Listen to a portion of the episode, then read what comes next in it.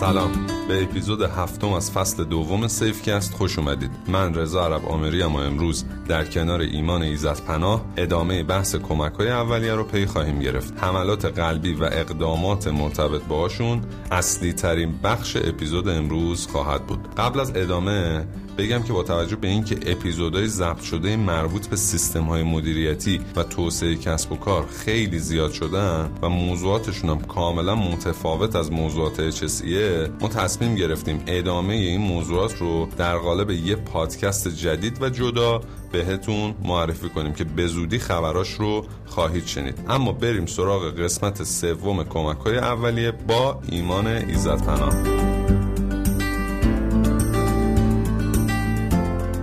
خب سه تا موضوع هست که به نظر من موضوعات مهمیه و وقت و انرژی روش گذاشتن اثر بخشتره به نسبت موارد دیگه. من فکر می‌کنم که ایمان بریم سراغ این سه تا موضوع بله و راجع به اینا صحبت کنیم و در واقع یه خورده عملیاتی راجبشون یاد بگیریم. یه دونه بحث حملات قلبی و اصلا موضوعات مرتبط با حملات قلبیه. یه دونه بحث شکستگی هاست یه دونه هم بحث سوختگی هاست. من فکر می‌کنم به نسبت آمار حوادثی که داریم ازشون صحبت می‌کنیم هم به نسبت بقیه حوادث حالا بیشتر باشه و رایشتر باشه. اگر موافقی با بحث حملات قلبی شروع کنیم و بحث رو ایشالله توی همین حوزه ادامه بدیم. بله حتما. خب همونجور که فرمودی شما دقیقا این سه تا مبحث مباحث در واقع پرکیسی هستن هم موارد زیادی ازشون داریم که مراجعات اورژانس رو شامل میشن و حتی حملات قلبی انقدر در واقع کسرت موضوع داره که در اورژانس ما اومدیم یک در واقع سازوکاری رو راه اندازی شده چند سالی میشه حدودا سه چهار سالی که تحت عنوان در واقع telecardio هست. یعنی یک متخصص قلب و عروق در اورژانس حضور داره و عزیزان 115 که میان در شرایطی که مشکوک باشن به در واقع بیماری قلبی می‌تونن یه ECG یا نوار قلبی بگیرن و اون رو مخابره می‌کنن به متخصص و متخصص در واقع اون راهکارهای لازم رو ارائه میده و حتی اگر لازم باشه دیگه اون سازوکار پذیرش بیمار در بخش اورژانس حذف شده و بیمار مستقیما وارد cath lab میشه یا در واقع وارد اون پروسیجرهای درمانیش میشه که هر چقدر سریعتر بتونن اون عامل رو رفع کنن و حیاتش رو حفظ کنن. بنابراین خب این نشون میده که این موارد و کیس هایی که در حوزه قلبی هستش کم نیستن و لازمه که سه اطلاعات رو خدمت شما عزیزان مخاطب بدیم. خب در مورد قلب من اول یه چند تا واژه رو خدمتتون باز معنی بکنم و بگم که به چه صورت. ما یه واژه سکته قلبی و یک ایست قلبی داریم. حالا دو تا چیزی که خیلی شایع مردم استفاده می‌کنن و امکان دارین دوتا جای همدیگه به کار ببرن. مثلا میگن که یه نفر سکته کرده ما سی پی آرش کنیم احیای قلبیش کنیم یا عکسش رو میان میگن. اینا من و معنی کنم. همونجور که می‌دونی خود واژه سکته به معنی ناقص انجام شدن یک عمل هستش. در واقع ما موقعی که میگیم سکته قلبی رخ داده یعنی در عملکرد قلب و پمپاژ خون در بدن ما یه اختلال ایجاد شده که این اختلال معمولا اختلالاتی هستن که ناشی از گرفتگی عروقه. در واقع ما روی بدنمون همونجور که می‌دونید خود قلب که داره خون رو به کل بدن پمپاژ می‌کنه خود قلب هم باید این خون رو دریافت کنه که بتونه به عنوان یک اندام حیاتی به در حیات خودش ادامه بده. بنابراین روی خود قلب یه سری عروق وجود داره که الان دسته بندی چپ و راست داره و غیره که تحت عنوان خیلی کلی عروق کرونر هست. هر موقع این عروق کرونر بیاد در اثر یک عامل خارجی مثلا عامل خارجی که عرض می‌کنم نه از بیرون بیاد منظورم این هستش که یعنی جزء جدار رگ دیگه محسوب نشه. مثلا بیاد پلاک چربی توش تشکیل بشه. یا لخته خون در داخلش شکل بگیره یا به هر نحوی این عروق دچار انسداد بشن. حالا می‌تونه حتی جداره سخرک دچار التهاب بشه. یا مثل بیماری داریم تحت عنوان آنوریسم که می‌تونه جداره رگ باد بکنه سخرک یعنی دو تیکه بشه باد بکنه و حتی به قول خیلی خودمونیش بترکه و خونریزی بده روی ناحیه. که باز هم همون عمل خونرسانی قلب رو دچار اختلال کنه.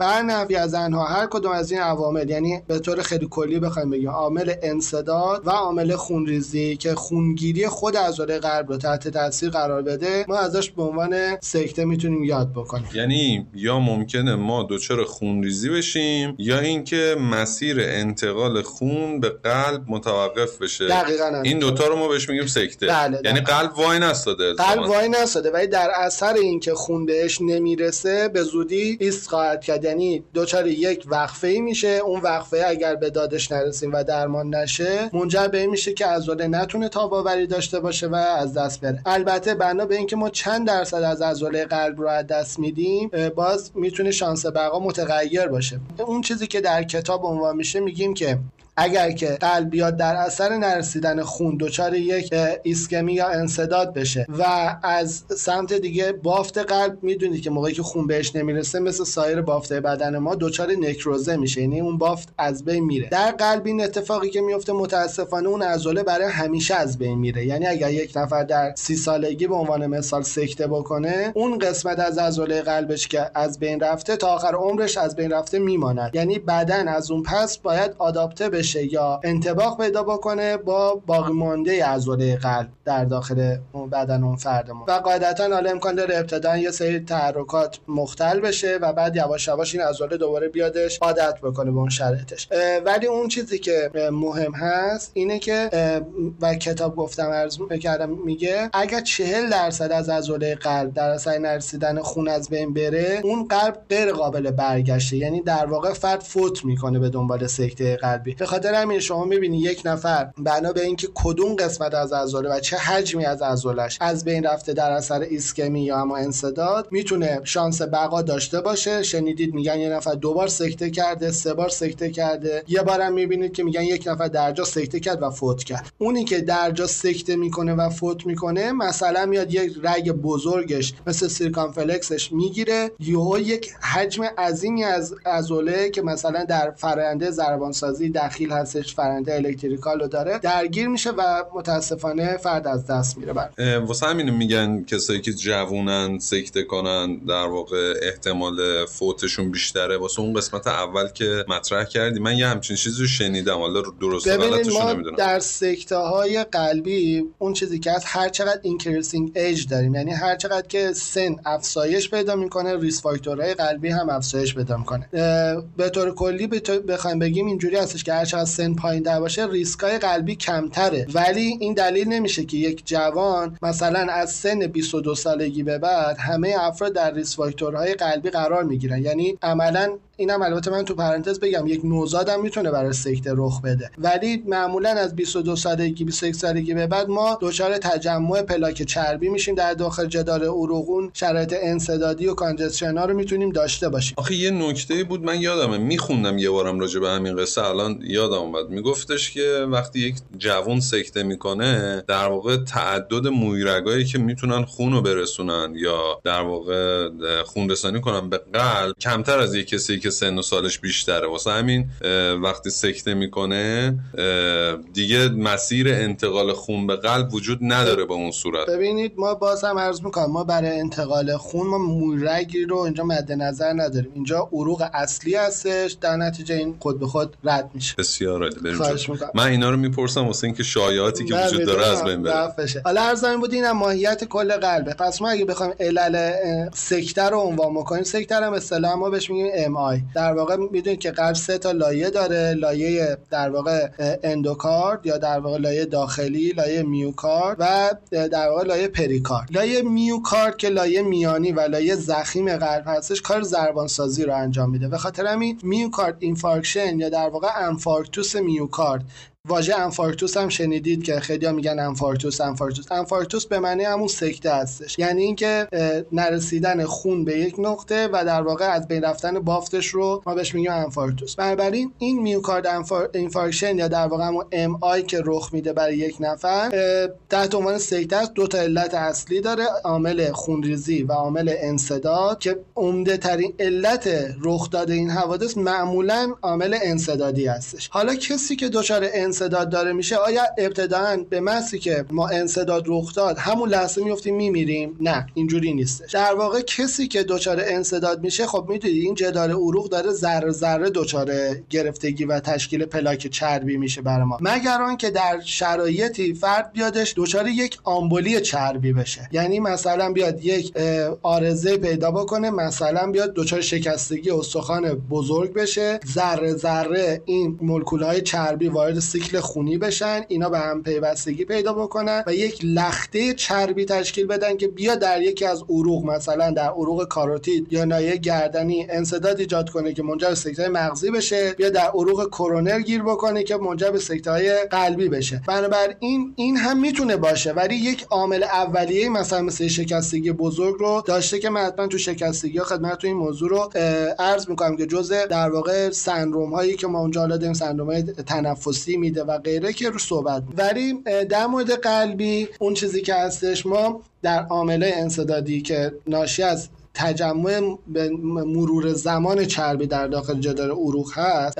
ما در واقع یک علامت اصلی داریم تحت عنوان چسپین یا در درد قفسه سینه یا بهش میگن پکتور یا آنژینا آنژین آنژین آنژین دیده آنژین صدری میگن که باز هم واژه زیاد جالبی نیست چون عربی فرانسه انگلیسی چیز با هم قاطی شده. سرد که می‌دونی قفسه سینه است و در واقع آنژین هم به معنی درد هستش. پکتور هم که همون قفسه سینه است. چسپ یا همون پکتور یا آنژین یا همون علامت درد قفسه سینه به عنوان مهمترین علامت حمله قلبیه. که حالا با توجه به اینکه این انصداد آیا زیر 75 درصده یعنی تا 75 درصد رسیده یا بیشتر از اون هستش ما این رو به دو تا دسته تقسیمش می‌کنیم. میگیم آنژین ها یا دردهای پایدار و دردهای ناپایدار. همونجور که می‌دونید از اسمش هم پیداست آنژین های پایدار قاعدتا کسی که پایدار هستش ما قابل حساب تره برامون. یعنی آنژین پایدار یعنی دردی که به دنبال یک فعالیت شروع میشه بر ما و یک دلیلی داره. ولی آنژینای ناپایدار معمولا در شرایطی که گرفتگی عروق بیشتر از 90 درصد رخ داده و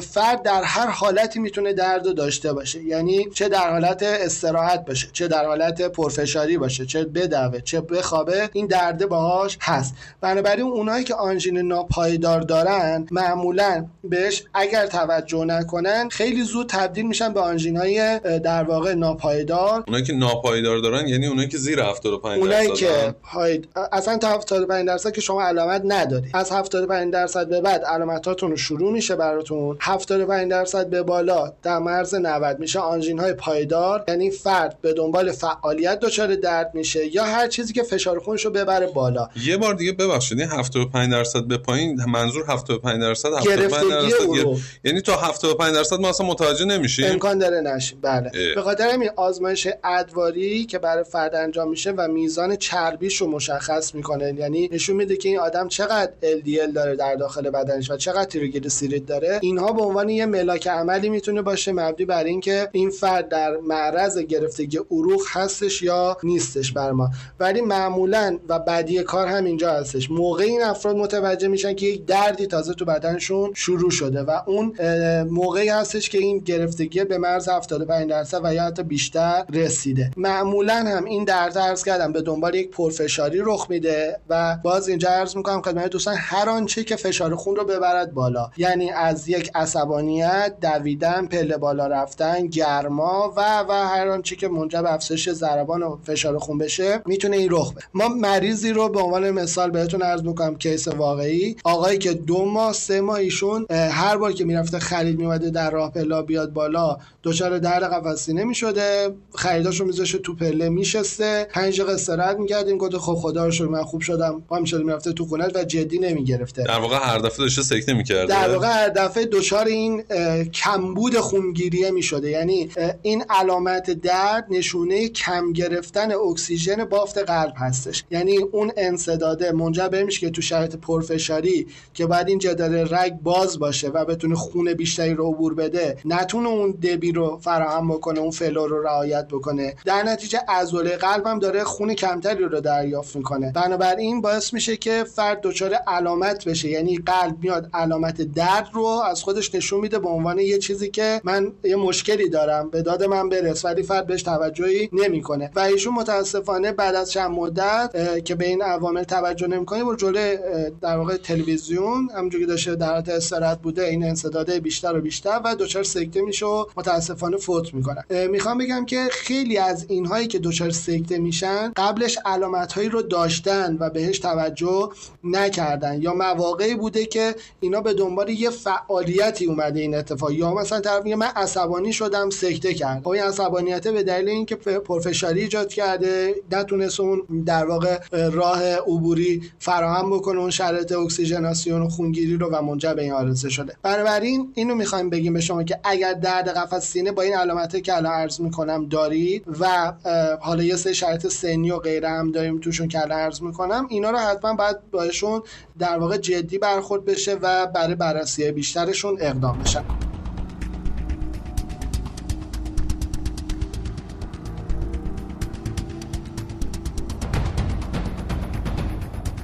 یکی از چیزایی که خیلی راجبش صحبت می‌کنن شما مستندات وقتی می‌خونی یا اصلا توی این فایلایی که توی اینستاگرام و این ور می‌بینی نوشته راه نجات خودت در زمان حملات قلبی. بله. مثلا وقتی سکته قلبی می‌کنی شروع کن تون تون سرفه کردن. اینا رو تایید می‌کنی؟ نه ببین این سکته در واقع سرفه ای که میگم بهش میگن cough resuscitation cough resuscitation هم الان شما برید اگر در همون AHA یی که عرض کردم در جلسات قلبی انجمن قلب ببینید اصلا این ممنوع شده. در واقع ما الان در جلوتر خدمت دوستان میگیم در راهکارهایی که در مقابل با سکته دارن ما باید از هر گونه پرکاری قلبی جلوگیری کنیم. برعکس بله cough resuscitation عملی هستش که در موارد برادیکاردی یعنی شرایطی که فرد دچار افت ضربان شده به عنوان عامل محرک و فشارنده برای اینکه ضربان رو بیاره بالا انجام میشه. بنابراین اگه ما بریم در سکته قلبی که اینجا انسداد داره رخ میده و خودش داره در حالت عادی خونگیریش مختر آره. شده رو. یه فشار دیگه هم بهش وارد بکنیم عملا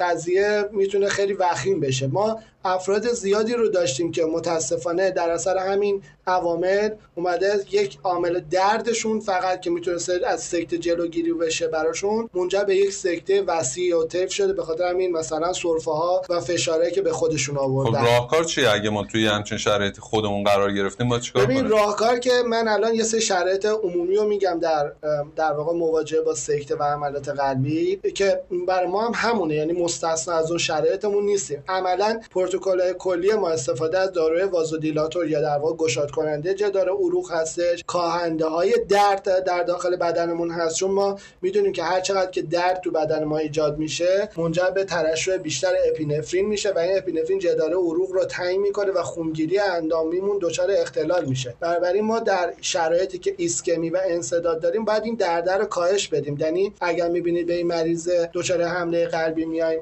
مورفین تزریق می‌کنیم یا آسپرین داده میشه. یکی از اون اهداف و ایمایی که داریم این هستش که بیایم از درد فرد کم بکنیم. در نتیجه اون واسطه هایی که داره منجر به تنگی عروق میشه در داخل بدن رو کاهش بدیمشون در داخل بدن. در نتیجه اون واسطه هایی که منجر به تنگی عروق شدن و ما داریم یه مقداری مختلشون می‌کنیم که بتونه فرد در دو شرایط کمتری رو متحمل بشه و آسیب کمتر پیشرفت کنه تو بدنشون. اما اگه اجازه بدیم من چند تا مورد رو بگم. ما در سکته قلبی دو تا عامل داریم. مواردی که ما می‌تونیم تغییرشون بدیم و مواردی که نمی‌تونیم تغییر بدیم. مواردی که ما نمی‌تونیم تغییر بدیم و به قولی می‌تونیم بگیم که در کمین هممون هستش افزایش سن هست. یعنی همه افرادی که بالای 55 سال قرار می‌گیرن اینجوری میگیم که هر گونه درد و بیحالی در داخل بدنشون درد قلبی هست مگر اینکه خلاف ثابت بشه بر ما. پس یکی افزایش سن هستش عوامل وراثت هست در داخل بدن این افراد که در واقع افرادی که سوابق سکته قلبی در خانوادهشون دارن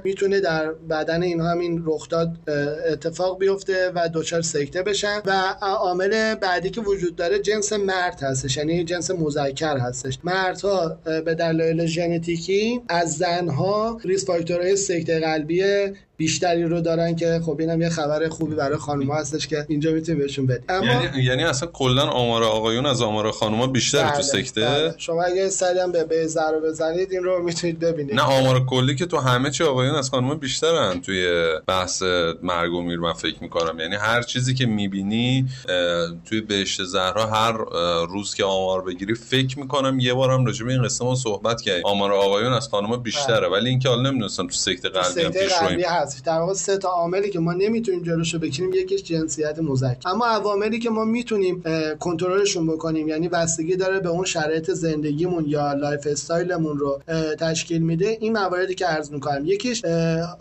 افزایش فشار خون یا بالا بودن فشار خون هستش. یعنی همونجور که می‌دونی سازمان بهداشت جهانی بارها اعلام کرده که پرفشاری خودش به عنوان قاتل خاموش هستش در داخل بدن. و خب این رفته رفته منجر به استهلاک عروق میشه منجر به ریس فاکتورهای تشکیل لخته میشه و غیره. بنابراین افراد بسیاری رو من می‌بینم که این دچار پرفشاری هستن. ولی متاسفانه هیچ اقدامی برای اینکه اون رو برن کنترل کنه درمان بکنن انجام نمیدن. مثلا خیلی خوشحالم. میگن آره ما یک سالی که فشار خونمون بالا هستش. یه موقعی حالا سرم درد می‌گیره یا غیره میشه.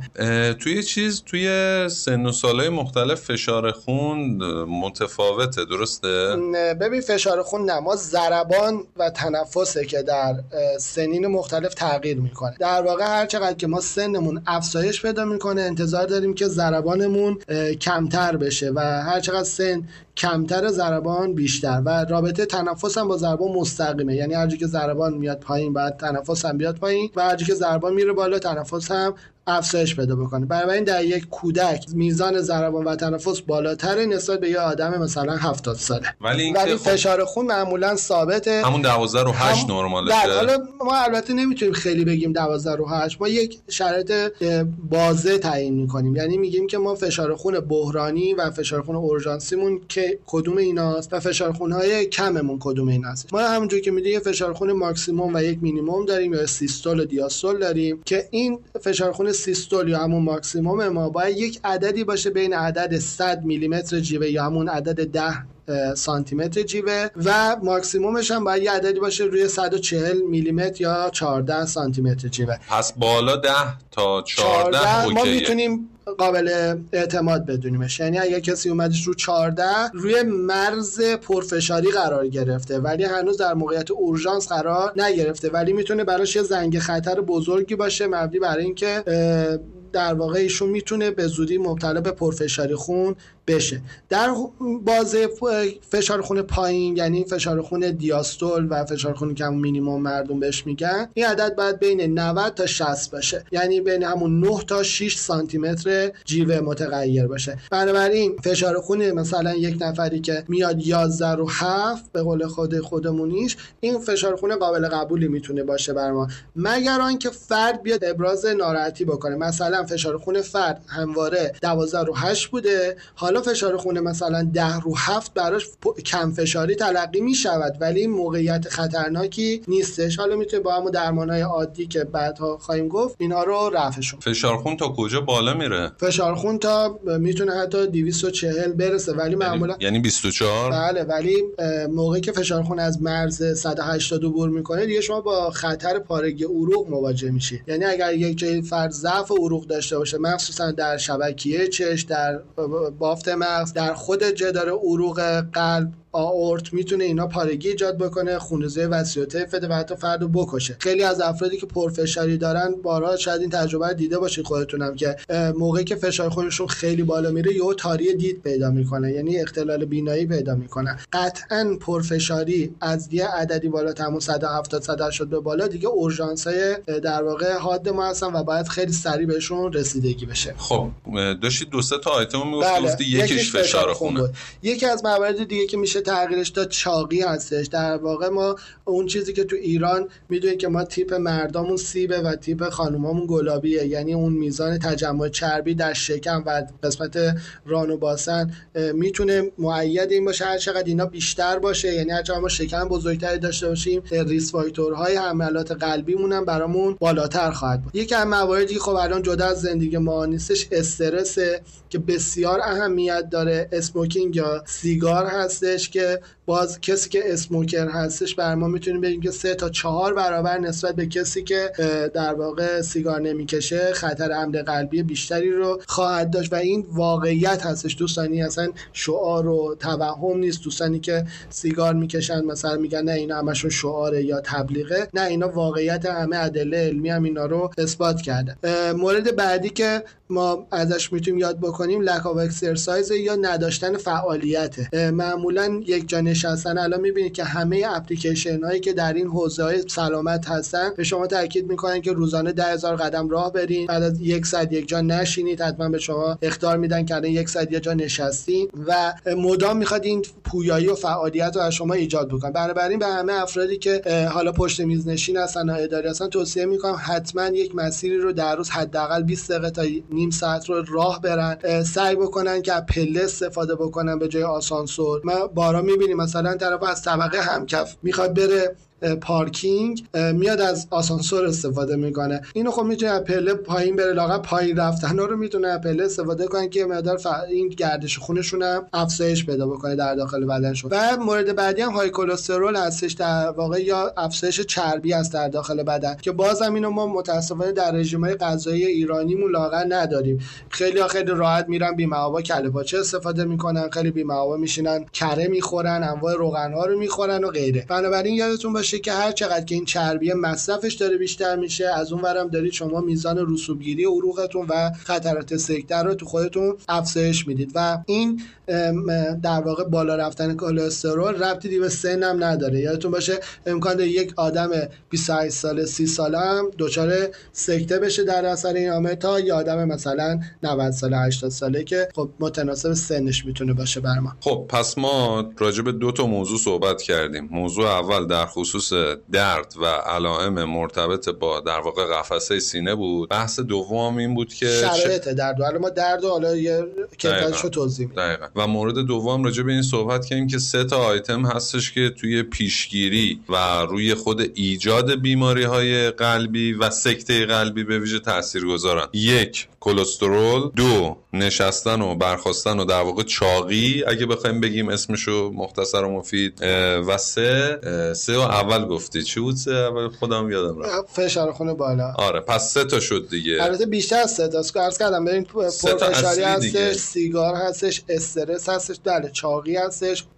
های کلسترولی هستش. ولی اون چیزی که خیلی خیلی خیلی در این مورد موثر هستش همون نداشتن فعالیت و چربی بالا هستش در داخل بدن. خب حالا ما بیایم ببینیم این کیفیت درده چطور هستش. ببین آیا هر کسی که میاد میگه من اینجام درد می‌کنه رو قفس سینم این درد درد قلبیه. ما میگیم اول از اینکه دردهای قلبی می‌تونن از ناحیه فک شروع بشن تا ناحیه پایین شکم. بنابراین دردهای قلبی فقط می‌تونه روی قفس سینه نباشد. یعنی یک نفر بیاد که با درد ناحیه فک و گردن باشه ولی دردش درد قلبی باشه. یک نفر بیاد که سرشونش درد بکنه درد قلبی باشه. یک نفر بیادش که درد ناحیه اپیگاستر اطراف معده داشته باشه بازم دردش درد قلبی باشه. معمولا دردی که رو ناحیه شکم رخ میده خیلی مواقع اشتباه گرفته میشه با درد قلبی. یعنی فرد معدهش ما فکر کنیم قلبشه یا عکسش. قلبش ما فکر کنیم معدهش هستش. که این رو خب ما باید حتما موکولش کنیم به آزمایشات تکمیلی و شرایطی که بتونیم این رو تشخیصش بدیم که الان عرض می‌کنم.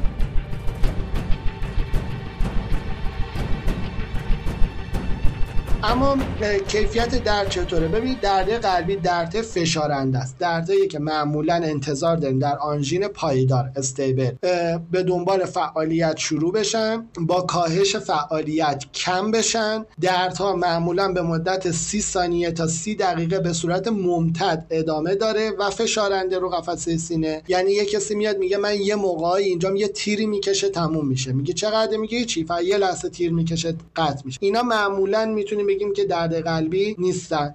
می‌تونه درد چسوال پین یا دیواره قفسه سینه باشه یا در واقع چیزهای دیگه ای که ناشی از انقباضات عروق رخ بده که قابل توجه می‌تونه نباشه. پس این در تا سی ثانیه تا سی دقیقه ممتد هست. به دنبال فعالیت شروع میشه و با کاهش فعالیت کم یا رفع میشه. و یه نکته بسیار مهم اینه که این درتا به دنبال مصرف قرص TNG یا همون قرص زیرزبونی که همه می‌شناسن یا اون به عبارتی قرص های کروی شکل قرمز رنگی که داخلشون مایع وجود داره کپسول هایی که وجود داره به دنبال مصرف اونها باز کم یا رفع میشه. بنابراین اگر شما درد قفس سینه داشتی استراحت کردی دیدی یه ذره بهتر شد. یه تی هم خوردی این درد قطع شد. می‌تونه تا حد زیادی شکت به این بره که دچار آرزه قلبی داری میشی. من فقط اینو به دوستان عرض بکنم که دردهای قلبی یعنی در واقع سکته ها خیلی قابل پیشگیری هستن. یعنی معمولا موقعی رخ میدن که ما علامت ها رو داشتیم و مدت ها بهش بی توجه بودیم. پشت گوش انداختیم رسیدگی به این موارد رو. بنابراین اگر با دیدن این علائم فرد مراجعه بکنه بتونه مراحل درمانی رو طی بکنه در خیلی از مواقع می‌تونه از سکته ها جلوگیری بکنه. ما علائم دردمون با علائم رخداد سکته ها تقریبا مشترکه. یعنی می‌تونه این علامت ها رخ بده و سکته نکرده باشیم و این علامت ها رخ داده باشه و سکته کرده باشیم. بنابراین رسیدگی به این مورد بر ما بسیار حائز اهمیت هستش. یه سری علائم دیگر هم میگن. مثلا میگن که طرف عرق سرد داره یا نمی‌دونم رنگش میپره. اینا هم هست جز اون علائمی که گفتی؟ دقیقا همینطوره ببین ما این چیزی که الان تا الان این سه تا علامت که گفتم یعنی دردی که رخ داد و اون خوردن تینج و غیره چیزاییه که قبل از سکته هستش. ما به عنوان علامت که برای جلوگیری از رخداد سکته باید بهش توجه کنیم و به دادشون برسیم. ولی اگر فرد اومد برش حالا در شرف سکته قرار گرفتش یه سری چیزای دیگه دقیقا مثل حالا بستگی داره باز. ابتدا می‌تونه برافروختگی حتی داشته باشه در مواردی این عرق سرده می‌تونه وجود داشته باشه در شرایط رخدادش رنگ پریدگی رو می‌تونیم ما داشته باشیم به دنبال کاهش عملکرد عضله قلب و قاعدتا استرس و اون اختلال تنفسی که مریض به دنبال سکته می‌تونه داشته باشه. اما ما در مواجهه با این افراد که این علامت ها رو حالا یه دونشو یا چند تاشو دارن چطور باید برخورد بکنیم؟ اولین کار این هستش که ما اول کجا قرار گرفتیم؟ آیا در حوزه شهری هستیم خونه هستیم یا محیط کار هستیم که بیرون از شهر قرار گرفته و غیره؟ در تمام حوزه توصیه من این هستش که اولین کار همونجور که قبلا عرض کردم به شما فعال کردن سیستم اورژانس باشه. یعنی با 115 تماس بگیرین علامت ها شهر داده بشه درد قفس سینه فعال گفته بشه و درخواست کمک بکنید مورد بعدی این هستش که حالا اگر شما دسترسی به آمبولانس نداشتین این فرد رو باید چطور باش رفتار کنید اولین موردمون بی حرکتی هستش. یعنی ما از هر گونه حرکت یا فشاری که منجر به این بشه که ضربان قلب افزایش پیدا کنه یا پرکاری قلبی به بیمار تحمیل بشه ما باید اجتناب بکنیم. بنابراین فرد رو بهترین position این هستش که در حالت نیمه نشسته قرارش بدیم. بنابراین ما مریض سکته قلبی رو توصیه نمیشه خیلی بخوابونیمش. بهتره که در وضعیت نیمه نشسته یا نشسته قرارش بدیم. این فرد رو ترجیحاً ما حملش بکنیم. یعنی فرد رو بلند نکنیم زیر بغلش رو بگیریم خب حالا بیا ماشاءالله. چهار طبقه رو بیا پایین ببینیم ان چی میشه. این کار می‌تونه منجر به فوت فرد بشه یا در واقع قیمت جونش تموم بشه. بنابراین توصیه میشه 100 درصد فرد بی حرکت بکنید. دقت کنید همکار ما در 115 یا هلال احمر یا غیر نهاد امدادی که میان حتما از یه چیر استفاده می‌کنن. یه در واقع برانکار صندلی شو استفاده می‌کنن که بیمار رو روی اون مینشونن و منتقلش می‌کنن. بنابراین خواهش می‌کنن که مریض رو رو شونتون نندازین. مثلا حمله دست پا کرده باشیم ببریم پایین. چون position های بعدی که به بیمار می‌دید خودش می‌تونه فشار قفس سینه رو ببره بالا و اختلال ایجاد کنه برای بیمار. ابدا مریض رو در تنش قرار ندین یعنی مریض رو ندوونین. مثلا توی خودرویی که در این انتقال میدین مریضتون رو با سرعت خیلی زیاد این کار نکنین. رو دست اندازا مثلا خیلی مکرر در واقع حرکت کنید تمام این tension هایی که در طول مسیر می‌تونید داشته باشین می‌تونه منجر به پیشرفت آرزه در بیمار بشه. پس بی حرکتی و حفظ آرامش است یه چیز دیگه که خواهش می‌کنم اینه که حالا امکان داره یکی این اتفاق برای عزیزش بیفته. خواهش می‌کنم خونسردیتون حفظ کنی. خیلی از مواقع اون فردی که سکته کرده از دیدن تنش اطرافیانش دچار تشدید علائم میشه. یا خیلی من دیدم که مثلا رسیدی تو خونهشون بعد جلوی طرف هنو هوشیاره دارن میگن که آقا تو رو خدا بدو مادرم مرد. آقا تو رو خدا بدو پدرم مرد. یعنی سکته کرده. این واژه هایی که به کار می‌برین خب ایجاد تنش می‌کنه و منجر به این میشه که فرد استرس بیشتری پیدا بکنه و در واقع آرزش پیشرفت بکنه. بنابراین حفظ خونسردی داشته باشین. فرد در position نشسته نیمه نشسته قرار بدید.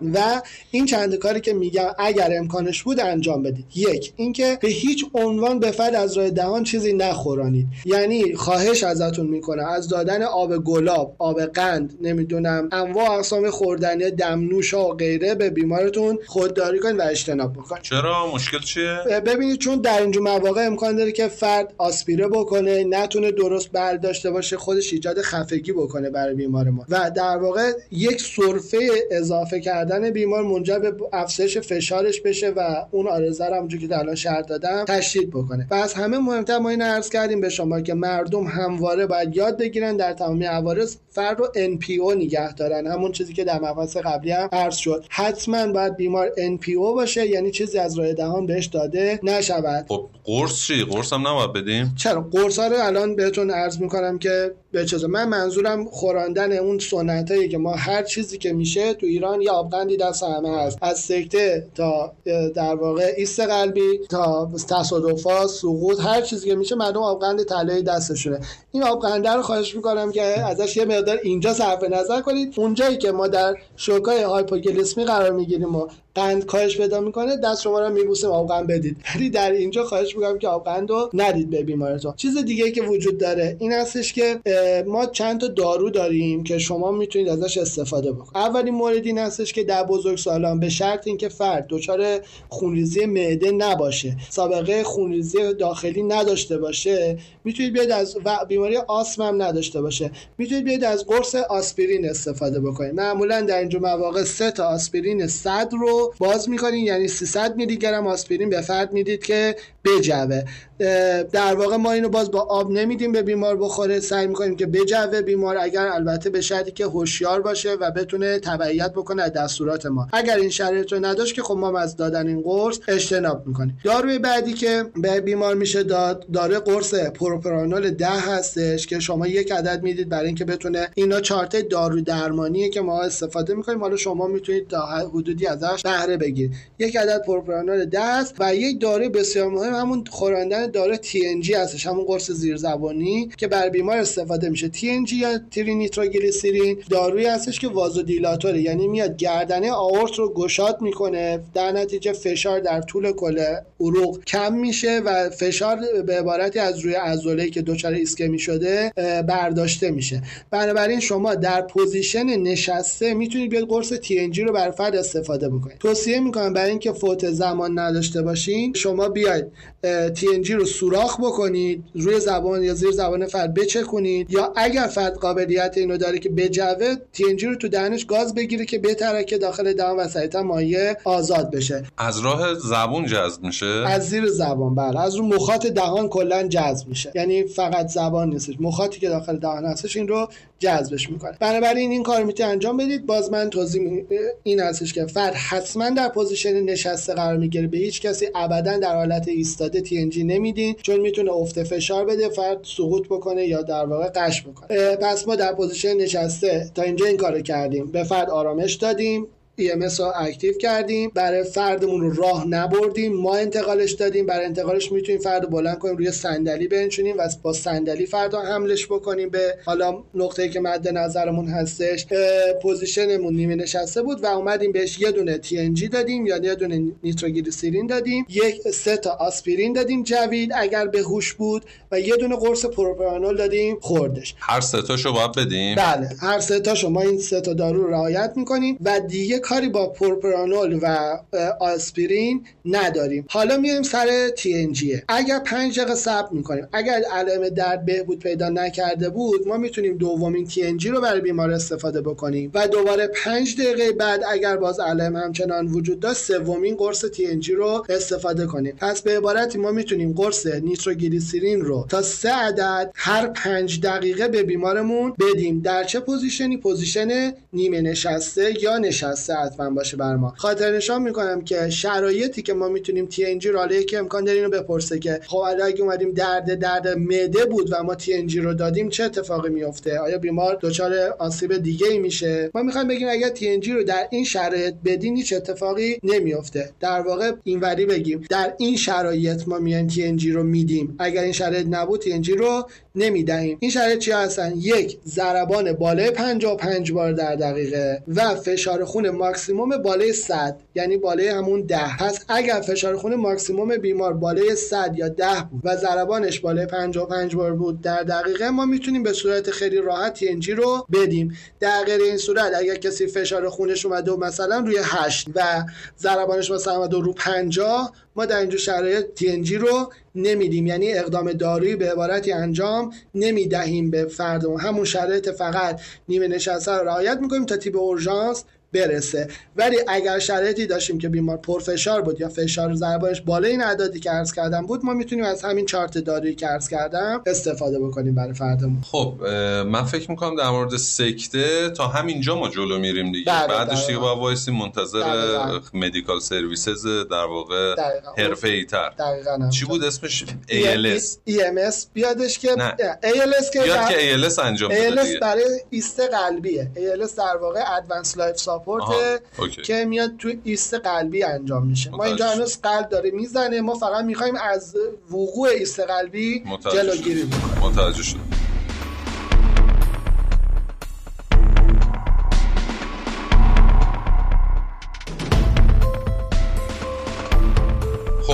حالا می‌تونیم بریم راجع به در واقع ایست قلبی صحبت کنیم یا اینکه هنوز پارامترهای مربوط به سکته باقی مونده. نه همینه. من فقط باز یه نکته رو به دوستان عرض بکنم در مورد نوار قلبی. یعنی خیلی‌ها میان مراجعه می‌کنن یعنی صبح ما درد قفسه سینه داشتیم یه ECG بگیریم یا نوار قلبی بگیریم یا الکتروکاردیوگرام داشته باشیم ببینیم چی میشه. ببین دوستان ECG یا در واقع نوار قلبی در دو حالت عارضه نشون میده. یا عارضه رخ داده باشد. از قبل یعنی صبح شما سکته رو کردی یا علائم انسدادی سکته رو داشتین و رد کردین که این روی ECG ثبت بشه. یا حین درد این کار رو انجام بدین. اگر من یه آنژین ناپایداری داشته باشم بیام نوار بگیرم و اونجا نوار طبیعی باشه شب برم دوباره درد بگیرم و سکته بکنم خیلی ملاک عمل قرار نمی‌گیره. اگرچه در شرایط درد دیتاهای بسیار خوبی رو می‌تونه نوار قلبی به ما بده. پس این یه نکته. مورد بعدی تست آنزیمی هستش. آنچه که در در واقع سکته ها می‌تونه بر ما کانفرم بکنه وقوع سکته رو و در واقع علامت مهمی باشه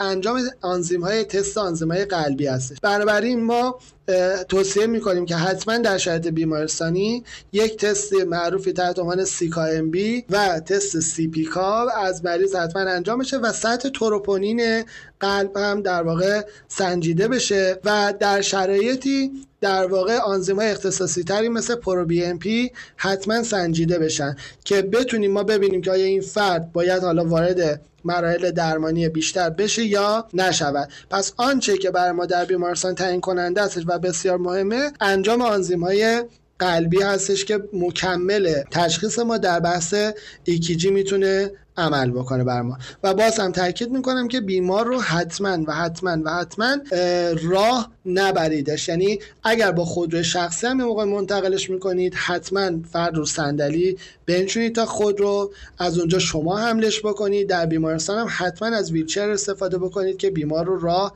نبریدش. خب بریم در مورد سکته قلبی که صحبت کردیم. بریم در مورد ایست قلبی صحبت کنیم. و من فکر می‌کنم ایست قلبی هم از اون پارامترهای حالا نگم پرطرفدار پرتکراره. چون یکی از پارامترهایی که توی search ها من دیروز نگاه می‌کردم خیلی بالا بود CPR بود اصلا. بله. و CPR هم یکی از المان‌هاییه که در واقع اکشن ماست به ایست قلبی. بله. از کجا شروع کنیم؟ تو چه حوزه خب اول من فکر کنم خود ایست قلبی رو باز تعریف کنم چون حالا سکته رو هم توضیح دادیم. خب سکته که تا اینجا دیدن دوستان که اختلال عملکرد بود هنوز ایست قلبی رخ نداده. یعنی به دنبال یک سکته massive یا وسیع ما می‌تونیم یک ایست قلبی رو داشته باشیم. یا دلایل دیگه می‌تونه حتی ایست قلبی داشته باشه. ما در واقع اگه بخوایم ایستای قلبی رو خیلی دسته بندی خیلی کلی بکنیم یعنی دو تا دسته‌ش بخوایم در قالب مردم فهم بکنیمش می‌تونیم بگیم که ایستای قلبی که ایست قلبی یعنی که قلب از حرکت ایستاده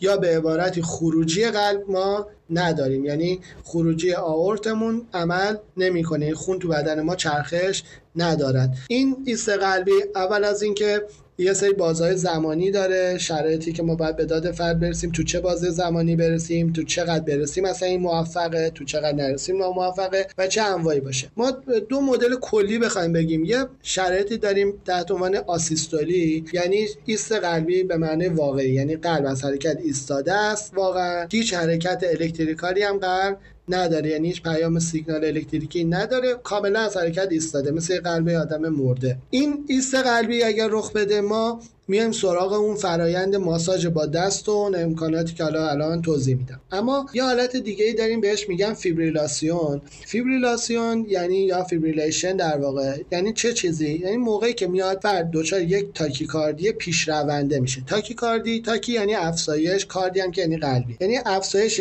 ضربان قلب ما بدنمون تا یه عددی به ضربان قلب افزایشش مقاومه. مثلا تا 190 بار ما می‌رسیم تقریبا می‌تونیم این بدن مقاومه ولی البته شاید تجربه کرده باشین به دنبال یه ورزشی که یهو فشار بیارین ضربان از یه حدی که رد میشه مثلا 170 180 میشه یهو شما دچار اختلال تنفسی میشید ولی موقعی که قلب میادش از یه عددی ضربانش عبور می‌کنه یعنی دچار فیبریلاسیون میشه. یعنی ضربان میاد بین 350 بار تا 600 بار در دقیقه قرار می‌گیره. یعنی اگر ما 600 بار در نظر بگیریم در هر ثانیه داره 10 بار قلب می‌زنه.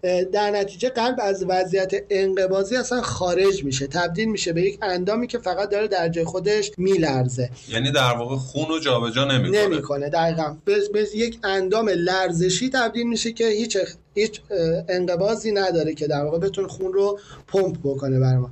در این شرایط ما باید بیایم حتما برای فرد از دستگاه شوک استفاده بکنیم که این جریان های رو در واقع بتونه متعادل بکنه قلب رو تبدیل بکنه به شرایط آسیستول یعنی اون لرزشه رو متوقف بکنه به یک ایست قلبی معمول. و حالا یک سری موارد مثل SA ها یا گره‌ی سینوسی و گره‌ی پیشاهنگ بیان عمل بکنن سیگنال بدن به قلب و دوباره اون فرایند ضربان سازی رو شکل بدن در داخل بدن ما در واقع برق‌گرفتگی و اینا هم خیلی وقتا باعث ایجاد همین فیبریلاسیون می‌تونه بله فیبریلاسیون باشه دقیقا.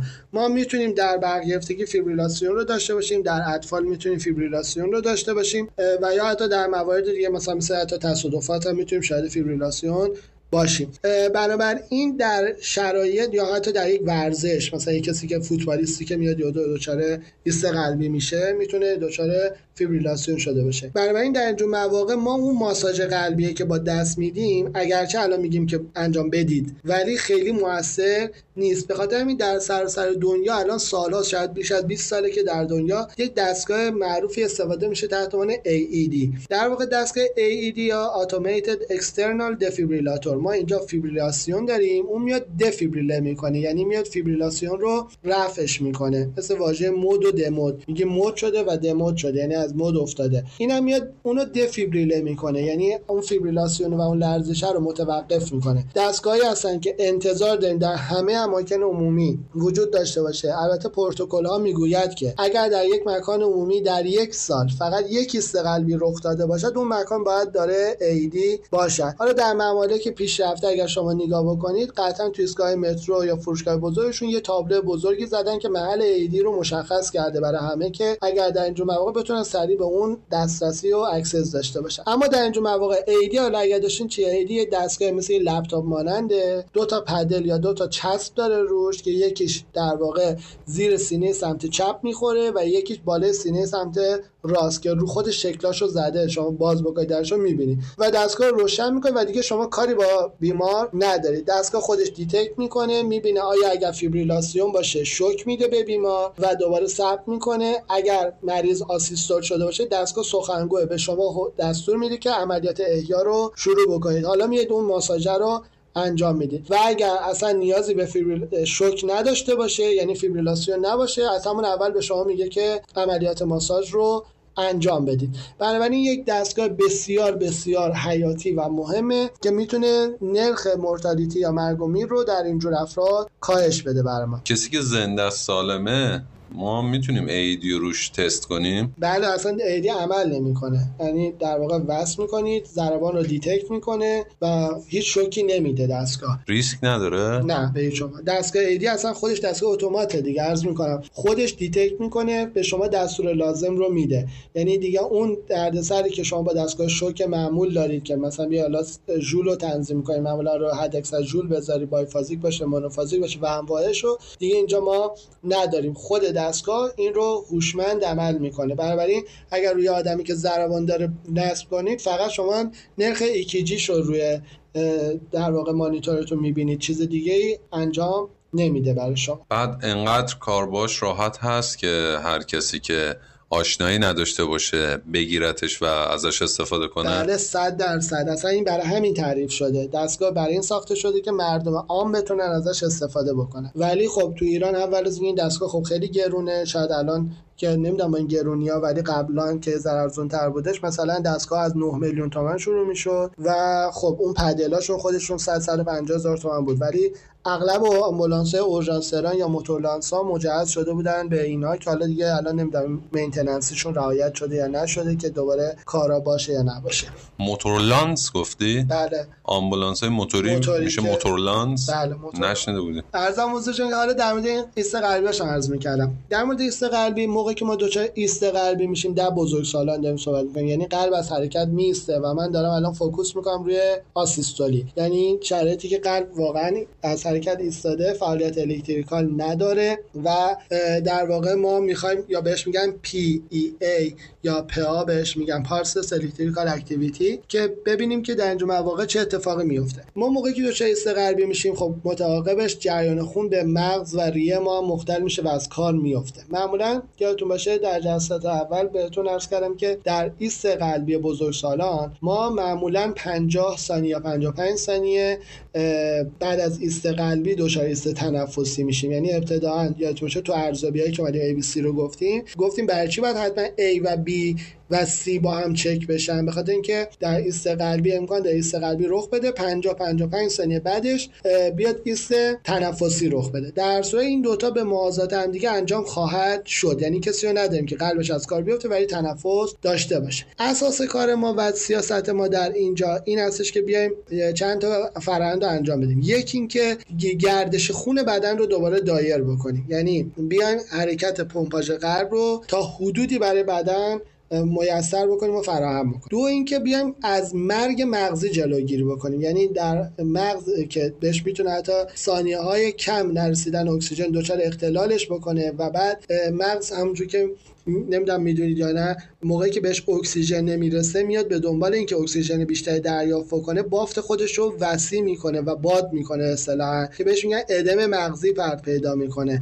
این ادم مغزی می‌دونید که به خاطر اینکه جمجمه جا نداره منجر به میشه که فشار داخل جمجمه افزایش پیدا کنه. در نتیجه بعد از اینکه حالا شما امکان داره احیا رو انجام بدید و گیرم موفقم باشد بعد فرد دچار یه ادم مغزی پیشرونده باشه و مدتها تو کما باشه و یا حتی در اثر اون از بین بره. بنابراین early access یا در واقع دسترسی سریع به بیمار و اون کار سریع رو انجام دادن خودش می‌تونه یک complex ی رو بیاد جلوگیری بکنه. یعنی از اختلالات ریوی از آسیبای مغزی و در غیره بتونه جلوگیری کنه علاوه بر اینکه خود قلب رو هم داره در واقع احیا می‌کنه. خب اما ما چی کار بکنیم؟ برای مردم عادی که خب الان قطعا مخاطب ما هستن دوستان حرفه‌ای ما که خب دوره‌های خاص میگذرونن و غیره. در بحث BLS ما اولین کاری این هستش که بیایم مطمئن بشیم ایست قلبی رخ داده یا نداده. یعنی ببینیم مریض responsive یا پاسخگو هست یا نیستش. برای این کار کافیه که ما بیایم بالا سر بیمار چند تا ضربه به سرشونش بکوبیم بلند صداش بکنیم و در واقع میگیم که هر گونه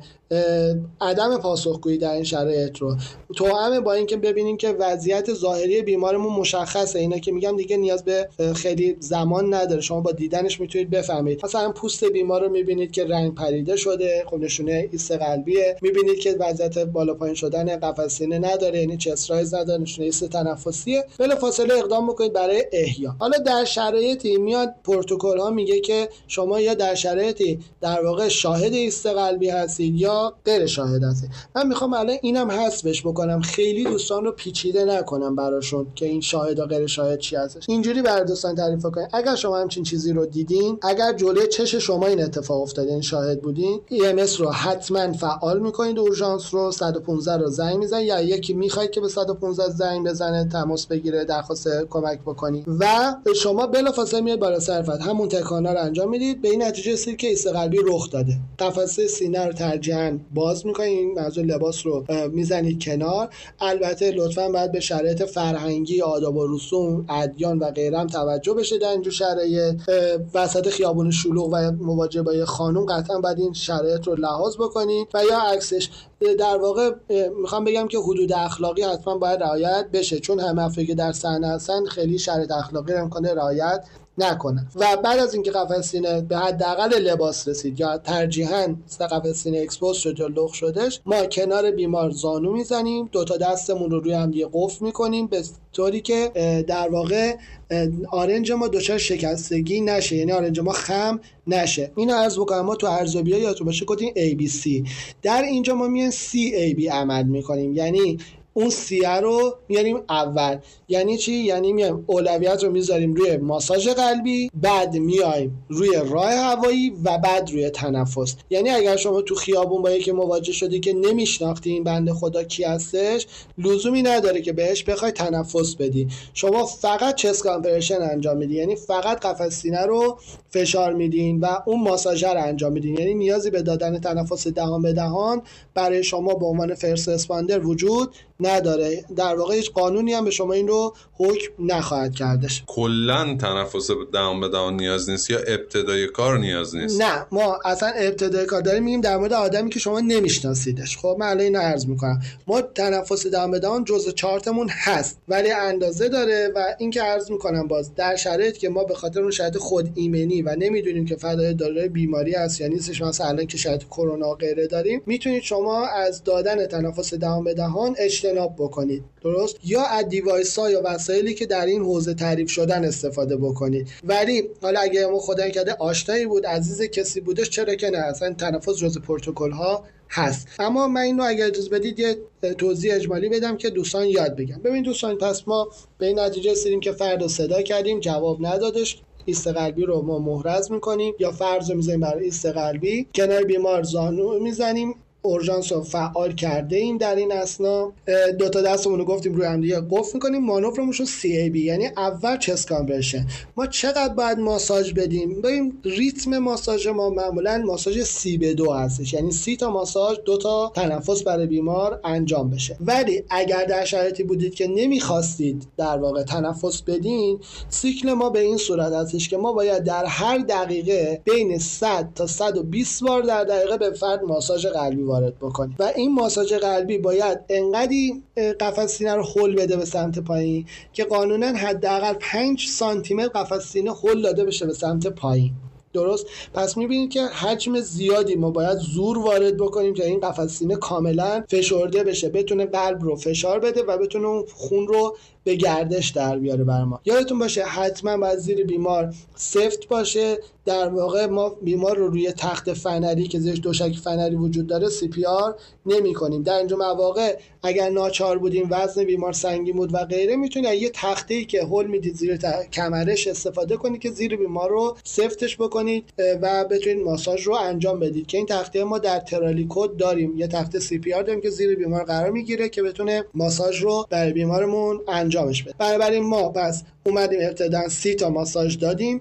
یادتون باشه ماساژ های ما باید منظم باشه عمق مناسب داشته باشه و ریتم داشته باشه. ما نمی‌تونیم بیایم ماساژ رو شروع کنیم. یک دو سه چهار پنج شیش حالا هفت هشت نه ده یازده دوازده سیزده چهارده پونزده شونزده دوباره شلش کنیم. نه ریتممون باید حفظ بشه. یه نکته دیگه هم بگم که ما قبلا ها قبلا که میگم شاید ده سال پیش می‌گفتم بیا بگو 1001 1002 هزار لطفا ازش فاکتور بگیرین. شما باید در هر نیم ثانیه یه ماساژ به فرد داده باشید بنابراین از هزار باید شما اجتناب بکنید اون موقعی که میگه هر یک ثانیه یک ماساژ که الان دیگه اصلا روش منسوخ شده و دیگه عملا سالهاست که ازش استفاده نمیشه. پس شما باید اون قاعده پوش هارد پوش فست یعنی باید محکم و سریع قفسه سینه رو فشار بدید. پس ما ریتمیک شروع می‌کنیم. یک دو سه چهار پنج شش هفت هشت نه تا عدد سی. حالا ما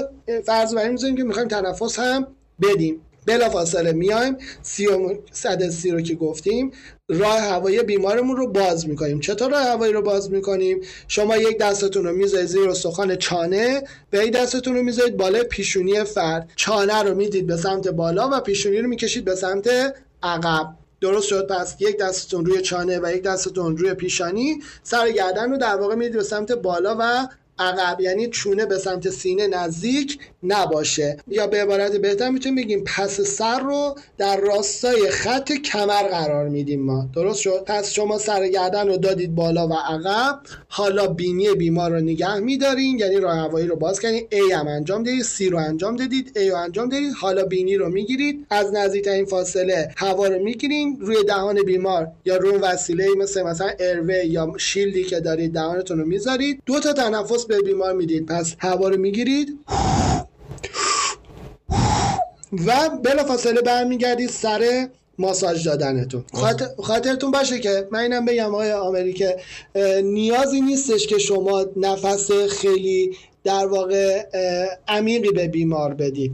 در واقع همون در حد این که فقط می‌بینید با چشتون قفس سینه میادش بالا برای شما کفایت می‌کنه. خاطر نشون می‌کنه اگر راه هوایی رو شما درست باز نکنید این هوایی که شما دارید می‌دید هر بار میاد یه وارد معده میشه. و بعد از 5 6 بار این کارو کردن منجر به این میشه که معده اتصاب پیدا بکنه و محتویات معده با یک فشاری که عمل فیزیکی خارج بشه در واقع شما یک استفراغ فواره یا فشاری داشته باشید. که این نشونه حیات نیست. این یه عمل فیزیکیه که شما یه هوا رو دادی دادی دادی توی معده و بعد اومده محتویات رو از داخل معده خارج کرده. بنابراین هوا باید متعادل باشه. حتما اطمینان حاصل بکنید از اینکه راه هوایی بیمارمون باز هستش برای ما و در واقع دوباره برگردید سر ماساژ. پس ما این سیکل رو پنج بار انجام میدیم یعنی سی تا ماساژ دو تا تنفس سی تا ماساژ دو تا تنفس یا نمی‌خوایم تنفس بدیم. اوکی؟ ما همواره ماساژ میدیم. راه هوایی بیمارمون رو فقط باز نگه میداریم. یا یکی می‌خوایم تو صحنه حادثه آدم عادی اگر بود بنشینه بالا سر بیمار و سر گردن رو عقب نگه داره. یعنی با دست سر گردن رو بکشه بالا و عقب نگه داره. و ما نان حساب به مدت زمان دو دقیقه ماساژ میدیم. قاعدتا این کار بسیار کار انرژی بری هست. بنابراین توصیه می‌کنم که تا اونجایی که می‌تونید از افراد مختلف توی صحنه کمک بگیرین. در واقع هر یه دقیقه جاتون رو عوض بکنین. و نکته مهم این هستش که دستمون رو ما کجا قرار بدیم؟ شما قفس سینه رو که لخ کردین دستتون رو در مرکز قفسه سینه قرار میدین. یعنی جناق سینه رو با چشمتون می‌بینید این پهنی وسط قفسه سینه رو. و دقیقا دستتون رو در مرکز اون قرار می‌دید. درست شد؟ پس فرمولای دیگه که داشتیم گذشته مثل intermammary line یا خط بین دو تا نوک سینه هم اینجا هست. ولی برای اینکه شما راحت تر باشید دیگه گیج نشید اونجا. فقط این chest یا sternum رو شما نگاه می‌کنید. استخوان جناق رو پهنیش رو دستتون مرکزش قرار می‌دید. ولی حالا اگه یه ذره می‌خواید دیگه خیلی در واقع اصولی تر عمل بکنید می‌تونید فاصله بین دو تا نوک سینه رو یه خط فرضی در نظر بگیرید. اون تقاطعش روی جناق رو در واقع فشار بدید به, سمت پایین. یه نکته مهمتر این هستش که ضربان نباید از فشارها نباید از 120 بار در دقیقه بگذره.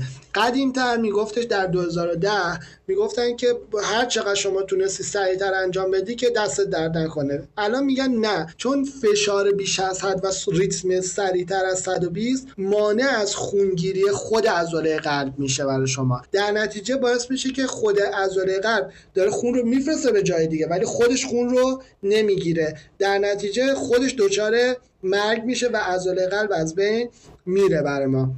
یه سوال داشتم راجع به اینکه گفتی بشینیم بالا سرش. سمت بله. چپ بیمار میشینیم سمت راست؟ نمی‌کنه. بالا سر. بالای سرش دیگه مشخصه دیگه. سمت نداره. بالای سرش دقیقا قرار می‌گیریم. چون توی کتابچه من میخوندم یادم بعضی جاها نوشته بود که سمت چپ بیمار میشینیم برای اینکه دسترسی راحتتر داشته باشیم به ناحیه قلبش. حالا واسه خود منم جای سوال بود ببین من عرض کردم به شما. گفتم فشار رو رو مرکز قفسه سینه میدیم. بنابراین ما اصلا به سمت چپ یا راست تمایلی نداریم. شما در هر سمتی که دسترسی داشتی و راحت بودی. درست شد؟ می‌تونی این کار رو انجام بدی برای بیمارتون حتی شما می‌تونید رو شکم بیمار قرار گرفته باشی ماساژ رو انجام بدی. بنابراین ما می‌خوایم این خودتون رو محدود نکنید. فقط ریتمیک باشه 100 بار تا 120 بار در دقیقه باشه از این کمتر از اون بیشتر نباشه. زیر بیمار صفر باشه و تا رسیدن نیروی اورژانس شما به ماساژتون شما یک نفره یا دو نفره یا حالا امکان چند نفرتون سنده به شما کمک بکنن این کار رو ادامه می‌دید. خاطر نشون می‌کنم وقفه بین ریتما یعنی شما الان ماساژ رو دادی خسته شدی. یا مثلا می‌خواد یکی جابجا بکنی یا می‌خواد دو نفره این کارو بکنی. مثلا یه نفر تنفس بده شما هر سی تا ماساژ که میدی یه نفر تنفس میده بعد دوباره شما ماساژ تو ادامه میدی. این وقفه برای جابجا شدن غیره باید زیر پنج ثانیه باشه. یادتون باشه. ما نمی‌تونیم مریض رو رها بکنیم بریم اون کنار بشین یه چایی بخوریم برگردیم بگیم خب حالا دوباره از شروع می‌کنیم. یا مثلا نمی‌تونیم اونجا با هم دیگه حرف بزنیم چون شرایط شرایط بحرانی دوستان. حالا امیدوارم که برای کسی پیش نیاد ولی واقعا خیلی دست و پاشون رو گم می‌کنن در اینجا مواقع. همه پروتکل رو فراموش می‌کنن. ریتما از اون حوزه خودش خارج میشه. ولی ما یک آقای 80 ساله رو در فرودگاه یک بار سی پیارش کردیم و ایشون رو شاید 45 دقیقه یک تیم پنج نفره اول شدیم. البته اینا بگم ابتدای کار ما دو نفر بودیم. بعد تیم اورژانس به ما ملحق شد و کار انجام دادیم. ایشون رو میگم واقعا انرژی بر این کار. امکان داره مریض در این اسنا برگرده. یعنی ما اصطلاح میگیم باید ماساژ رو تا جای ادامه بدی که یا مرگ حقیقی رخ بده یا بیمار دچار برگشت علائم بشه یعنی خود به خودی پیدا بکنه. اصطلاحا بهش میگم مریض دچار رست بشه خب؟ یا اصطلاحا بهش میگن که برگشت خود به خودی علائم حیاتی بیماری. یعنی زنده بشه. یعنی خودش معمولا بعد از اینکه مریض برمیگرده اصطلاحا می‌بینید که پلک می‌زنه یا شروع می‌کنه سرفه کردن یا چششو باز می‌کنه یا یه نفس عمیق می‌کشه. معمولا اینا این سوالی که همه میگن خب ما تا کجا کجا بفهمیم فرد برگشته؟ معمولا یکی از این حالت ها رو شما در بیمار می‌بینید. پلک زدن ها سرفه کردن ها یا نفس عمیق کشیدن ها می‌تونه برای بیمار باشه. و در اینجور مواقع باز اینو خاطر نشون می‌کنم که care کردن بیمار بسیار مهمه. امکان یه نفر شما CPR کنی ده دقیقه بعد برگرده و بعدش ببینید که دوباره دچار ایست قلبی بشه. و امکان داره ممتد شما این CPR تکرار بشه برگرده. بره بیاد بره بیاد. بنابراین شما باید تا زمانی که علائم stable میشه این کارتون رو ادامه بدید. یا اون برگشت خود به خودی داشته باشه. فقط اینو عرض بکنم. اگر بیمار شما برگشت یعنی حالت پرکس زد نفس عمیق کشید و غیره. شما باید بیمار رو به پهلو برگردونید. دیگه نیاز نیست به کمر نگهش داشته. چون امکان داره محتویات دهانش آب دهان و استفراغ غیره داشته باشه. بنابراین بیمار رو شما در اصطلاح حالت ریکاوری قرار می‌دید. من توصیه می‌کنم چون حالا این پادکسته و ما نمی‌تونیم شکل نشون بدیم ولی دوستان یه سرچی بزنن. recovery position یا حالت ریکاوری که ببینن چه حالتیه. تقریبا وضعیت خوابیده به پهلوه که سر گردن متمایل به سمت زمین هستش برای ما. و معمولا یک دست در کناره به سمت زمین قرار گرفته که بتونه حائل باشه که بدن خیلی چرخش نداشته باشه. این بهترین حالت بعد از برگشت بیمار از ایست قلبی تنفسی هستش بر ما. حالا ما این عمل رو پس گفتیم هر دو دقیقه یک بار می‌تونیم متوقف کنیم. چقدر پنج ثانیه علائم حیاتی بیمار رو چک بکنیم همینه که عرض کردم و دوباره به کارمون ادامه بدیم تا تیم اورژانس به ما ملحق بشه و بتونه اون ALS یعنی لوله گذاری داخل نای استفاده از داروهای مهم مثل مثلا حالا اپینفرین عمدتا و حالا داروهای دیگه که تو این حوزه استفاده میشن لیدوکاین آمیودارون و غیره استفاده بشه و در واقع بتونه اون شرایط تنفسی بیمارمون در شرایط ایزوله بهتری صورت بگیره بر ما. اما علامت های مرگ حقیقی رو بهتون بگم که ما در چه شرایطی باید CPR رو متوقف کنیم یا می‌تونیم CPR رو متوقف کنیم. اول از همه یادتون باشه که اگر شما شاهد ایست قلبی نبودید رسیدید بالا سر یک صحنه ای امکان داره فرد مثلا سه ساعت پیش مرده باشه و شما رسیدید به زن اینکه اون فرد اونجا افتاده. آیا این لزومی داره این کارو بکنید؟ نه. و چطور تشخیصش بدیم ببینید دوستان موقعی که ما فوت می‌کنیم و مرگ قطعی رخ میده ما می‌دید بدنمون تابع دمای محیط میشه. بنابراین به ازای هر یک ساعت ما معمولا دو درجه دمای بدن رو از دست میدیم تا برسیم به دمای محیط. و موقعی که شما به دمای محیطی دیدید رسیده بدن اصلا سرد بود لزومی نداره این کار رو انجام بدید. یا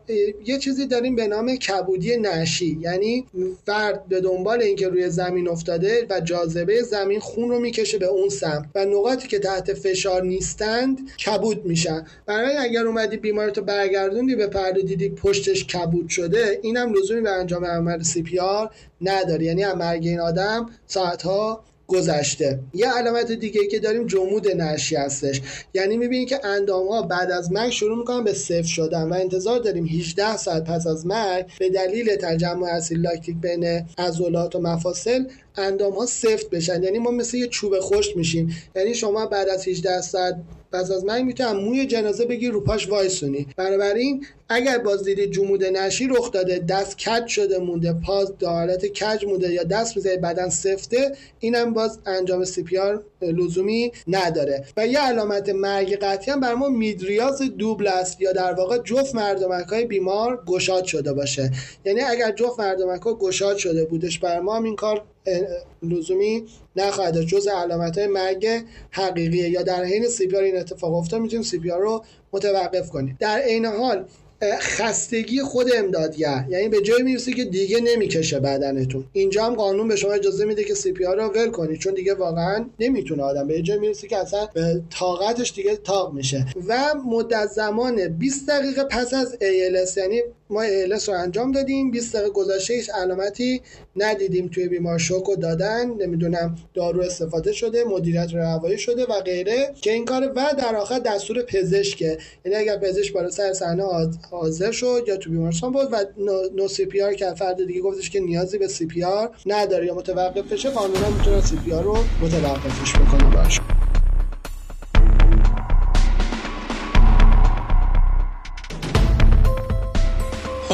در مورد این golden time حملات قلبی هم یه مقدار صحبت می‌کنی برامون؟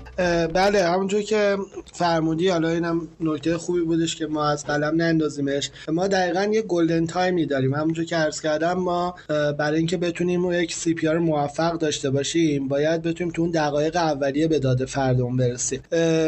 golden time که همونجور که اسمش مشخصه زمان طلاییه و قاعدتا سه دقیقه اول ایست قلبی تلقی میشه. حالا علت چی هستش؟ اینی که ما میگیم به ازای هر یک دقیقه که شما از ایست قلبی میگذره شما 15 درصد شانس بقاتون از دست می‌دید. یعنی عملا اگر شما 10 دقیقه بعد از ایست قلبی برسید بالا سر یک نفر در شرایط عادی البته این می‌دونید که دیگه تقریبا هیچ شانسی برای بقای اون فرد ندارید. یعنی در واقع بیش از 150 درصد شانستون از دست دادید توی این حوزه. بنابراین تو اون سه دقیقه اول هر چقدر سریعتر ما همون اولش از که early access داشته باشیم. هر چقدر سریعتر به داد بیمارمون برسیم شانس بقامون بیشتر خواهد بود. قاعدتا ما از سه دقیقه به بعد شاهد آسیب های مغزی همراه ایست قلبی خواهیم بود. یعنی اگر ما بر فرض اینکه بیایم یک نفر تو دقیقه سوم چهارم مثال میگم احیا بکنیم این آدم قطعا دچار آسیب های مغزی خواهد بود به دنبال نرسیدن اکسیژن و یه سری آسیب های مغزی هرچقدر زمان میره جلوتر غیر قابل در واقع ترمیم و بازگشت میشه. و در نهایت هم که می‌تونه فرد دیگه اصلا پاسخگو به تحریکات نباشه و از دست بره. بنابراین هر چقدر شما سریعتر بتونید این کار رو انجام بدید جلوترید و اهمیت CPR هم دقیقا همین هستش. یعنی اگر شما همسایه یک پایگاه اورژانس هم باشین باز تا اورژانس بخواد بالا سر شما حاضر بشه حداقل شما 4 5 دقیقه زمان رو از دست دادید. بنابراین دسترسی اولیه می‌تونه تو این بازه زمانی که تیم اورژانس برسه بقای فرد رو حفظش بکنه. بنابراین اگر شما این کار رو ندونید و این کار بسیار مهم رو پشت گوش بندازید یادگیری شو می‌تونه قیمت از دست رفتن جون یک عزیز یا یک آدم تمام بشه. یه موضوع دیگه من عرض بکنم خدمت شما در مورد سی افراد باردار هستش. مخصوصا تو سه ماه سوم و دوم که سطح شکم بزرگتر شده مثلا سه ماه سوم که تو این افراد ما باید چیکار بکنیم؟ یادتون باشه من عرض کردم که این سی پی آر موقع اهمیت داره که شما فشاری که رو قفس سینه اعمال می‌کنید این خونه بره و قاعدتا این خونه دوباره برگرده. یعنی به عبارتی این خون که داره در سیستم سخرگی یا شریانی فرستاده میشه دوباره در سیستم سیاهرگی برگشت داده بشه. در خانمای باردار ما شاهد این هستیم که ورید مرکزی بدن یا همون ورید وناکاوا یا بهش عربی میگن اجوف تحتانی که در مرکز شکم قرار گرفته بر ما. این ورید در واقع به دلیل فشاری که شکم میاره ناشی از وزن جنین در حالت تاقواز بسته میشه یا در واقع اختلال پیدا می‌کنه. خانمای باردار اگر حالا تجربهش رو اطرافیانتون داشته باشین یا خانم باردار این صدای ما رو بشنوه قطعا تجربه کردن که روی شکم روی کمر نمی‌تونن بخوابن و دچار تنگی نفس میشن و اختلال پیدا می‌کنن یا سرگیجه می‌گیرن. این به خاطر فشار رو همون ورید اجوف تحتانی یا وناکاوا هستش. بنابراین در اینجور افراد باید حتما به سمت چپ بیمار رو متمایل کنیم با زاویه سی درجه. یعنی به سمت چپ, بیمار, آره. بله. که شکم به سمت چپ کشیده بشه فشار از روی ورید وناکاوا برداشته بشه بر ما. یا اینکه یک نفر در سمت چپ بنشینه اگر امکان تمایل دادن یا متمایل کردن کچ کردنشو نداریم یک نفر از سمت چپ بنشینه و شکم رو بگیره بکشه به سمت چپ یعنی دستش رو حلقه کنه دور قاعده شکم و در واقع بکشه اون رو به سمت چپ و یک نفرم عمل ماساژ رو انجام بده. در واقع این عمل بسیار مهمه در مورد خانمای باردار برای اینکه بتونه اون سیرکولاسیون خونی رو براشون فراهم بکنه. در مورد اطفال چی؟ من شنیده بودم که اطفال هم فرق می‌کنه شرایط سی پی آرشون. خب ببین ما در BLS در واقع در افراد عادی آمی میگیم که همه افراد رو شما فرمولتون سی به دوه.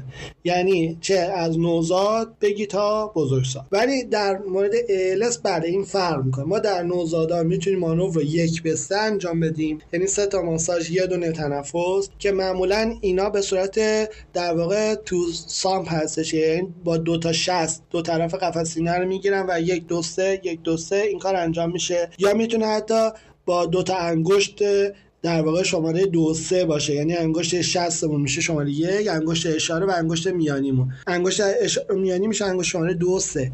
این دوتا کنار هم قرار بگیره. بچه رو تو آغوش خودشون نگه میدارن. سر و گردنش در وضعیت خونسا قرار می‌گیره و روی قفس سینه رو محکم فشار میدن. یادتون باشه برای اطفال مثلا در نوزادان ما نیازی نیستش که دو دستی این کار رو انجام بدیم.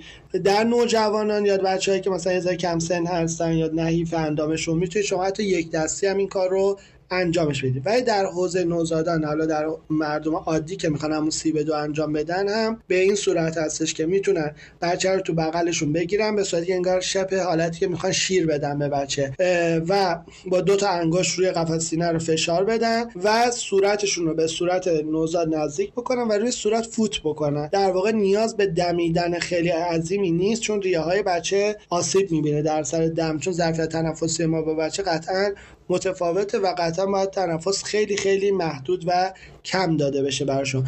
ولی در مورد رسپاندرهای حرفه‌ای در نوزادان که عرض کردم سه به یک در اطفال بخوایم بگیم به عبارتی مانور رو 15 به دو انجام میدن. در مورد اطفال در مورد رسپاندرهای حرفه‌ای. ولی شمایی که به صورت آدم عادی هستین همواره چه در نوزاد چه در اطفال چه در بزرگسال همون سیستم سی به دو رو پیش می‌گیرید. با همون فرمول سی ای بی که خدمتتون عرض کردم.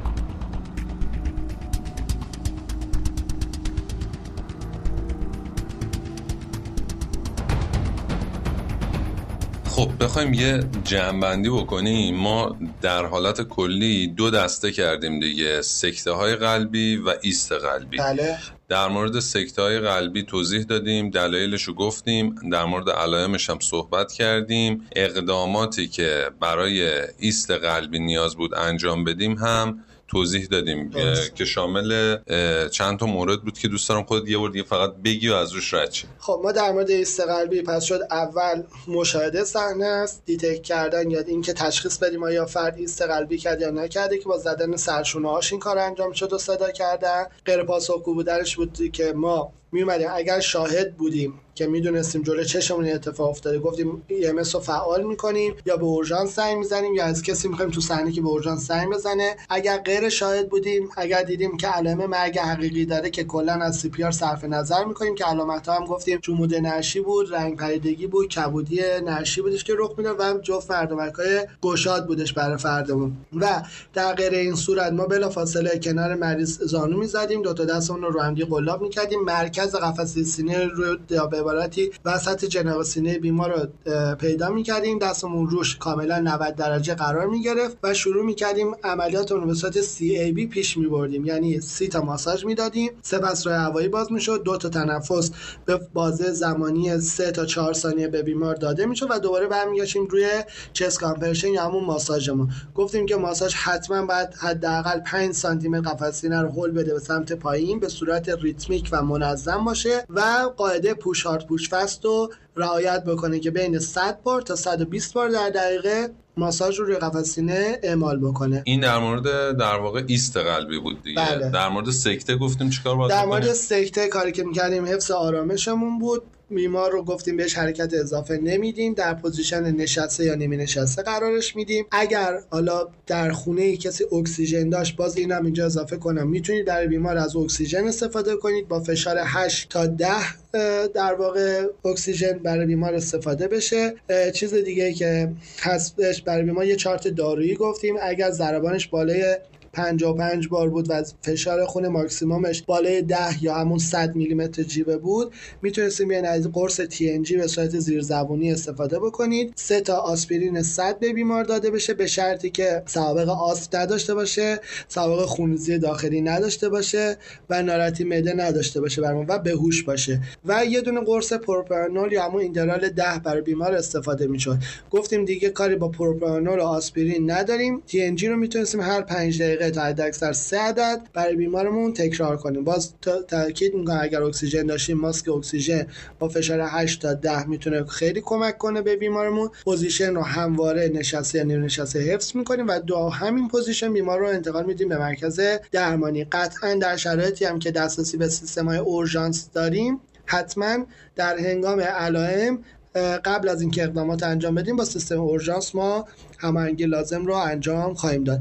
این نکته رو ما عرض بکنم خدمتتون. امکان داره دوستان با اپراتور اورژانس که از نرس های دوره دیده اورژانس اصلا صحبت می‌کنن واژه دادن TNG رو نشنون. اینم به دلیل این هستش که دوستان اورژانس بارها پیش اومده به بیمار گفتن TNG بدید گذشته و بیمار اومدن بیش از حد بهش TNG دادن. مثلا طرف هول شده یا دو تا TNG داده یا همینجوری چند دقیقه یه بار TNG داده بیمار دچار افت فشار شده. به خاطر همین الان اپراتور به شما توصیه TNG رو نمی‌کنه به دلیل اینکه نمی‌دونه شما می‌تونید کار خراب بکنید یا کار درست پیش ببرید. ولی TNG در دستور داروی ما هست. برای اگر شما می‌دونید که به این قوام رسیدید که کار درست پیش ببرید و تو کار شکستی نداشته باشید می‌تونید TNG رو استفاده بفرمایید. خب ممنون که به ما گوش می‌کنید. آدرس سایت ما safecast.ir هست. می‌تونید از طریق پادگیرها هم به پادکست ما گوش کنید و کامنتاتون هم هم می‌تونید توی پادگیرها بذارید هم می‌تونید روی سایت ما به همون آدرس safecast.ir این کار رو انجام بدید. امیدوارم که شاد و سرحال باشید. روز و روزگار بر شما خوش.